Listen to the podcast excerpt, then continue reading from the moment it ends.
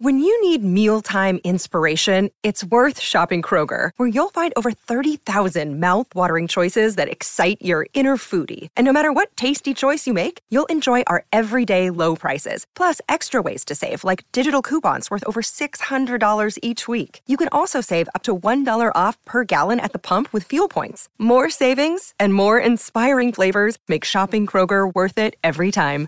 Kroger, fresh for everyone. Fuel restrictions apply. Hello, everyone. The clip you're about to hear is from one of our exclusive Patreon episodes, and like all of those episodes, it may contain spoilers, so consider yourself warned. If you like what you hear, head over to patreon.com slash horrorqueers to listen to tons of bonus content. And now, without further ado, here's your exclusive Patreon clip.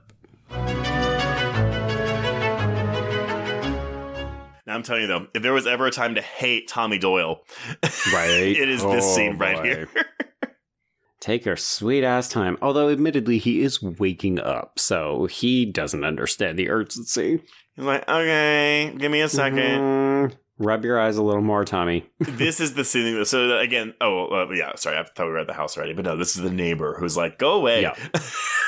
God, I read so many back in college. I read a ton of analyses of these where it's like, ooh, people want to pretend like Halloween isn't political, but Yeah. think of this scene. Think of the indictment of the suburbs. It's always that particular scene every time. yes. Because to be honest, there isn't actually that much else in this film that's really heavily political, I would argue, except for the gender dynamics. Sure. Yeah, I, I I might agree with you there.